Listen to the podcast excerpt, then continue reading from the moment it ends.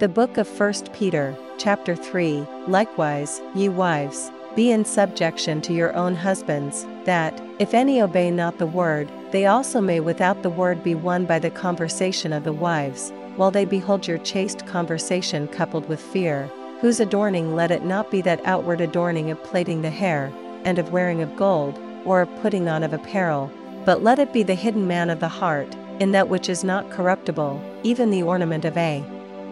meek and quiet spirit, which is in the sight of God of great price. For after this manner in the old time the holy women also, who trusted in God, adorned themselves, being in subjection unto their own husbands.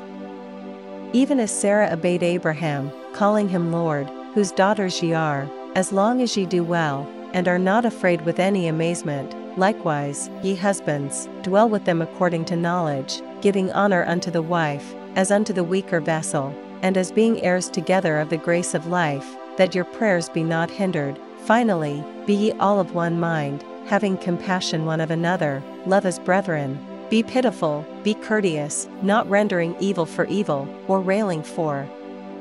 railing, but contrariwise blessing, knowing that ye are thereunto called, that ye should inherit a blessing. For he that will love life, and see good days, let him refrain his tongue from evil,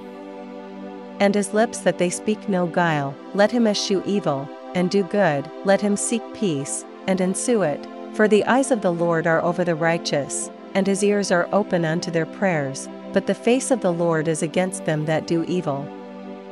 And who is he that will harm you, if ye be followers of that which is good, but and if ye suffer for righteousness' sake, happy are ye, and be not afraid of their terror, neither be troubled, but sanctify the Lord God in your hearts, and be ready always to give an answer to every man that asketh you a reason of the hope that is in you with meekness and fear, having a good conscience, that, whereas they speak evil of you, as of evildoers, they may be ashamed that falsely accuse your good conversation in Christ, for it is better, if the will of God be so, that ye suffer for well doing, than for evil doing. For Christ also hath once suffered for sins, the just for the unjust,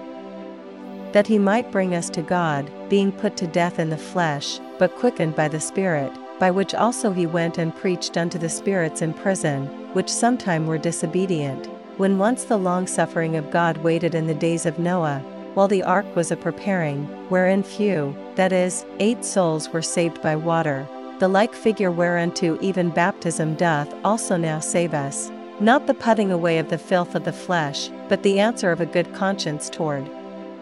God, by the resurrection of Jesus Christ, who is gone into heaven, and is on the right hand of God, angels and authorities and powers being made subject unto him.